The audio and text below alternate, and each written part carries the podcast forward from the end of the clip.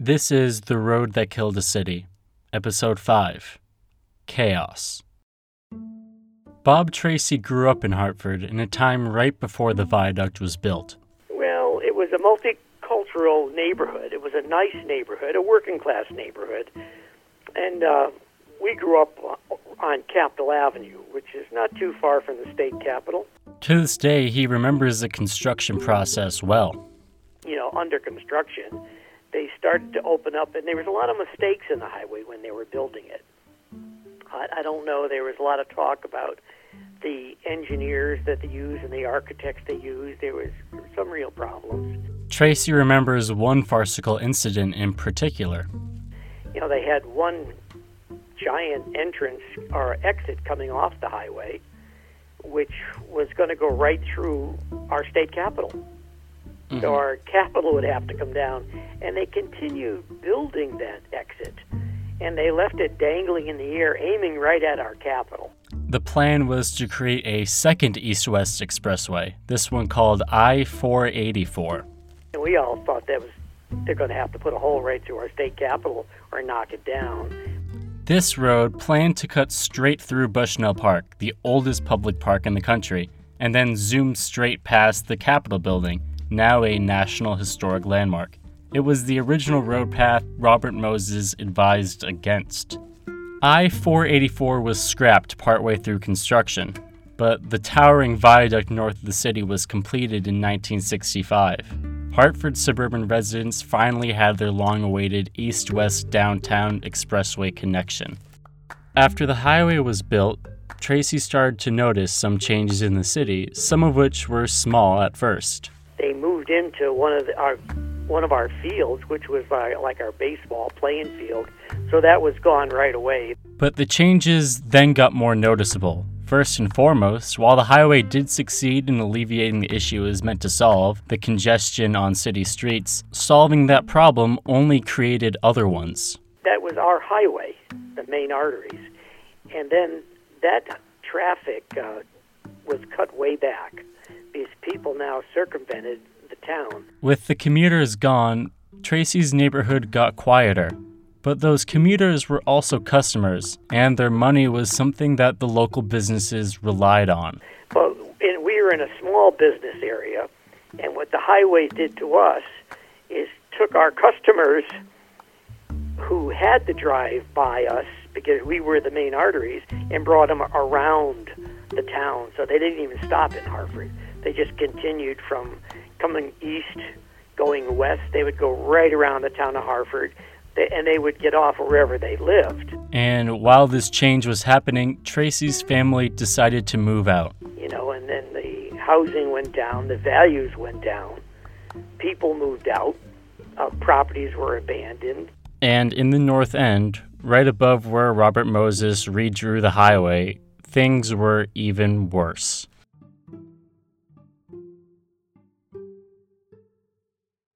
In 1968, Steve Harris was tens of thousands of miles away from Hartford, fighting for his life.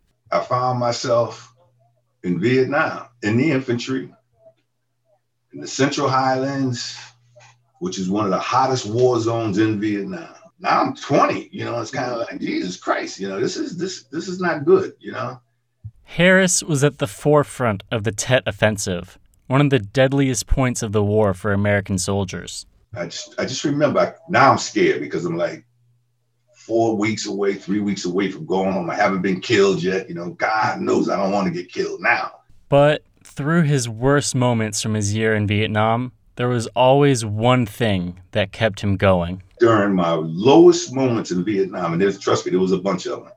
My lowest moments in Vietnam, all I had to do was to take my weapon, my M16 rifle, turn it over on the side and look at the magazine housing where you loaded the magazine in there and it said manufactured by Colt Firearms, Hartford, Connecticut. That would lift my spirits just to be able to see hmm. my hometown. Harris survived his year in Vietnam, but when he came back home, the city he dreamed of returning to wasn't there. And my mother looks at me, she says, Something I want to tell you some things have happened since you've been gone. Uh, First of all, your grandfather died. He and I were.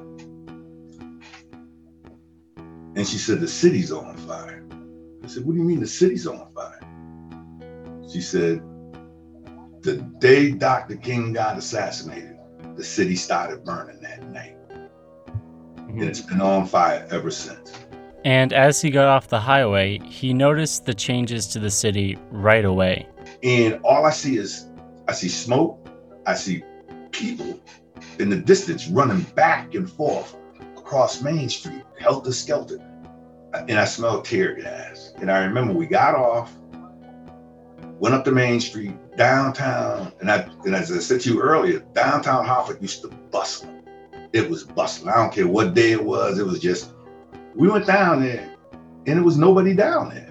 Uh, and that struck me how empty and silent downtown was. But now I can hear sirens, but I see no people. For Harris, just coming back from Vietnam, seeing the city in the state that it was was tough. And I looked at my mother and said, Mom,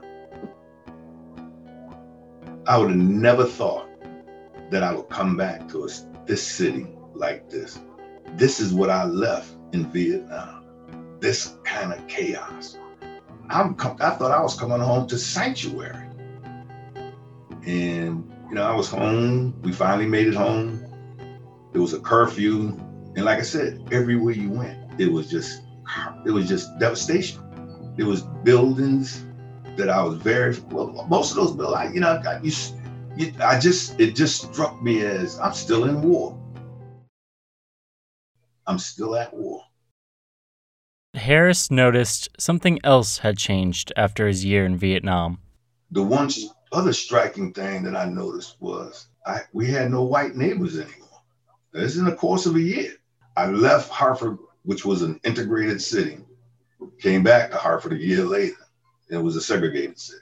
And this had all come at a time when, in the South, the brazenly racist segregation policies were coming to an end. But at the same time in Hartford, redlining and the slum clearance done after building the viaduct was secretly separating a once integrated city. It pretty much helped isolate a whole section of the city. But in that whole section of the city, for the most part, were poor, black, you know, growing Latino population, uh, and poor whites, the few that were still left. There was a clear divide growing in Hartford, and it was a divide that was facilitated by a physical barrier. Well, the first thing it did was the highway helped divide the city. You know, it disconnected North Hartford pretty much. When the viaduct cut the north end off from the downtown business district, just as Robert Moses planned, the level of care taken towards the residential neighborhood went down. But a good percentage of the landlords were absentee landlords. Mm-hmm. So sturdy three family home, multi-family homes like the one I live in. You know, many of them weren't cared for as as as lovingly as they were prior to riots and discourse. Uh, because again, most of the folks that lived there moved. Over time, as nothing improved, the North End became a forgotten neighborhood, its fate not a problem for those on the other side, as they were now able to simply drive right over it. There, are families that don't ever, hardly ever leave the block. Mm. They have no transportation. You know, it's just, it's hard to, to, and when you live in existence for so long a certain way, that becomes the norm. The physical separation and isolation of their neighborhood meant that those in the North End were stuck, and it stayed this way. So you don't realize your hardship because that's all you've ever known. Ever since the viaduct was built, the neighborhood Harris grew up in, once a diverse working class community, has had a poverty rate that's been stable at about 40%. Of course, the urban renewal project was never meant to serve the North End, instead, revitalize what was considered a failing downtown. So, how did that go? Well, the urban renewal plan drawn up by RTKL didn't completely go to plan. The walled off business park, Constitution Plaza, and the nearby luxury apartment building, Bushnell Tower, were built, but not much other than that. The middle income Riverview Plaza apartment complex never even broke ground. Neither did the low income housing project in the North End. And the Sentinel Mall never made it past the drawing board either. Though, on the border between two green zone towns, West Hartford and Farmington, the creatively named West Farms Mall opened. Harris, coincidentally, was working during West Farms' first day in operation. And I remember me and a few other security personnel that were out there in the lot watching these cars pour into this this massive parking lot and fill it up. We knew that that was the end of downtown. Furthermore, to accommodate businessmen commuting by car, old buildings were torn down and replaced with parking lots.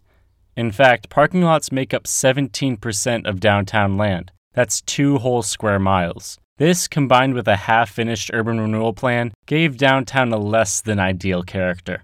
And I, th- I thought downtown seemed like you, you could either look at it as a uh, kind of a desperately underpopulated uh, downtown area, or you could say, you know, it's a really nicely appointed corporate office park. The parking garages that were linked to the walled off Constitution Plaza made it that businessmen could drive on the viaduct into Hartford, park, and walk into their office building without their feet or even their wheels ever touching the ground. You ended up with replacing all these places where people lived and worked in these old buildings with a you know what would have basically been Hartford's Little Italy if you think of Boston and the north end of Boston. Instead it got all torn down and these, you know, modern buildings were built that became kind of sterile. These changes meant that Except for work or maybe the occasional concert or UConn basketball game, no one really ever had a reason to go to downtown anymore. And you ended up with a situation where the life was kind of, uh,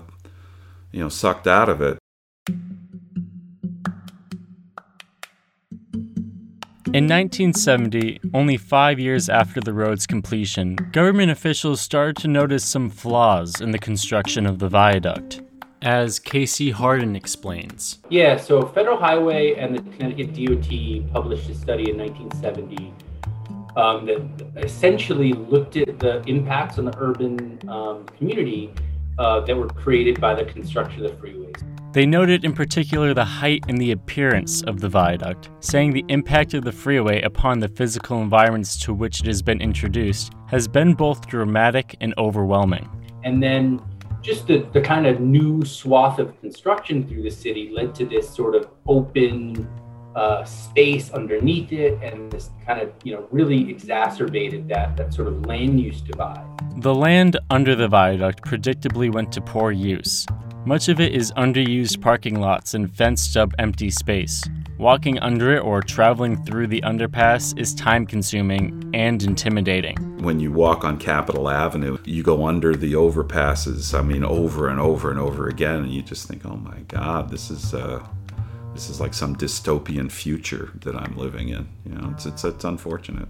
But regardless, the viaduct wasn't built for pedestrians. It was built for a single purpose to alleviate congestion and car traffic. So, how did it do with that? There's a long stretch, particularly in the afternoon peak, where the average speed is below 20 miles an hour. And then, even beyond that, uh, the average speed is below 40 miles an hour out as far as, say, West Hartford. Even with the viaduct, traffic in Hartford is immense perhaps because those who designed the highway miscalculated exactly how many cars would use the viaduct per day. The ADT is about 185,000 um, in a spot that was designed for 75,000. And the issue with the viaduct can be boiled down to a couple of main reasons. That speed differential, and, and in, in particular, the left exits. I mean, there, there are a couple on I 84 in Hartford, there's a couple in 91 the left exits uh, you know, really contribute to that with the, the slower traffic on the left, which is where you know people are always taught is the passing lane. The viaduct has a high frequency of exits, particularly left exits, and the number of cars switching lanes in such a short space makes the road very frightening. There's also an issue with the length of trips people are taking on the road. Yeah, you know, people who could make a, a relatively easy bike walk connection or bus connection you know, if they own a vehicle, they're now getting on one ramp, going a quarter of a mile, getting off another ramp. That's Michael Morehouse, who worked with Casey Hardin on the I 84 project. And so that mix of extremely short distance local traffic using the highway. This further adds to the mess, especially when cars enter the highway on the right, only to take the next exit, which is about a half mile away, and that exit happens to be on the left. And you know, anybody who, who has a car and, and lives and works in Hartford, they've done it. You've done those those tricky movements where you get on the left side of the highway and, and try to find enough uh, enough of a gap to, to shoot over to the right side and get off. Uh, that happens a lot. You know, that's not really what highways are designed for. Carrie Provost, who has lived in and around Hartford her entire life, knows the anxiety that comes from driving on the viaduct well. You know, I, it's like taking a deep breath and praying while you're switching lanes because it's such bad layout and it's it's just like you know you get dumped in one place you're like but i need to be four lanes over that direction but i can't get there from here and now everyone's merging and it's like it's a nightmare mm-hmm. and you find yourself making really split second decisions that are not safe for anybody Personally, as someone who has driven on the viaduct hundreds of times, I can tell you those feelings never go away. Why is that the system? Why do why are we set up to have this sort of anxiety inducing like uh, sort of Mad Max chaos in front of us? Like that's not right. All of this combines for a stretch of road that is not only filled with traffic, but also incredibly dangerous. I remember some statistics, something like three times the uh, the crash rate for, for similar type interstate facilities around the state is, is within the Hartford area. The road itself, which was seen as a solution to the traffic problem, ended up causing an even bigger one. But it still served the purpose of giving suburban commuters a direct line to their company headquarters underground parking lot. And it still creates a huge barrier, one that still makes life difficult for those on the wrong side of it. As Tony Cherilus describes, our median household income in Hartford's around $34,000. It's easily triple that in many of our surrounding towns. Um, it's a city where we have, uh, in many neighborhoods, concentrated multi generational uh, poverty. In the years since the completion of the viaduct, Hartford's reputation began to fall population dropped by 40%, while the poverty and crime stayed high. Things had gotten so bad that, according to a 2002 New York Times article, only one city in the United States had a higher poverty rate. And even today, living under the viaduct comes with its own challenges. Just ask Provost, who lives nearby the road. I have lived in the Frog Hollow neighborhood for about 11 or 12 years, and the viaduct is a thing that has a hurdle to overcome daily. This makes it especially different when you want to get from one side to the other. You go across this giant bridge, and it's, you know, you're going over train tracks, and you have to go by highway entrance and exits. So you get to decide which side of the road you're going to walk on because one side is like waiting forever for lights and certain doom, and the other side um, might not be as convenient to you, you know, depending on where you're starting. Fine. Um, it's a long time to be walking without any shade. Um, you know, no trees that you're walking under. Um, it's very dirty. You have a lot of debris from, you know, the exit ramps and stuff. You have people just cruise off of them. So there's always crashes. You're getting pieces of cars up there. And it's extremely important to reiterate the viaduct was built as a physical barrier, one that makes mobility for those who live near it very, very, very difficult. It's, it's like a sea, disconnecting you from just another part of the um, city. And, you know, most people do travel like in different directions every day. Um, so, yeah, it's a little bit wild to just have these physical dividers happening that are all so, so unnecessary. Over time, living next to the freeway takes a considerable mental toll. It's depressing and really like it says something about how your neighborhood is regarded when it's taken care of that poorly. The city of Hartford went from being possibly the wealthiest in the nation to the poorest. But outside the city, especially in the green zoned suburbs, you'd see little evidence that such a dramatic change took place. Now, a lot of people think about that and say, how could Hartford have gone from the poor, the richest to the poorest? But it's not that the money disappeared, the money moved. Look at where the money went, and you can see movement of finances and capital, and largely associated with the white residents who were able to move to the suburbs, you'll see the money move to the suburbs over time and housing investments and, and other types of capital. The Hartford Metropolitan District, while surely not as strong as it used to be, is still one of the wealthiest in the nation despite the poverty in Hartford. Over time, the divide has become entrenched. It's something Harris experienced in person, having worked as a state marshal. And I used to tell people, I said, I do not go in the suburbs at night knocking on doors. He had a pretty good reason for that.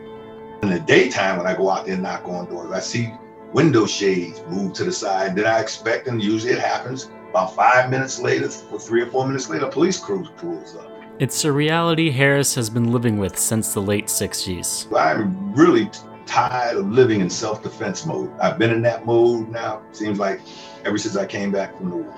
Self-defense.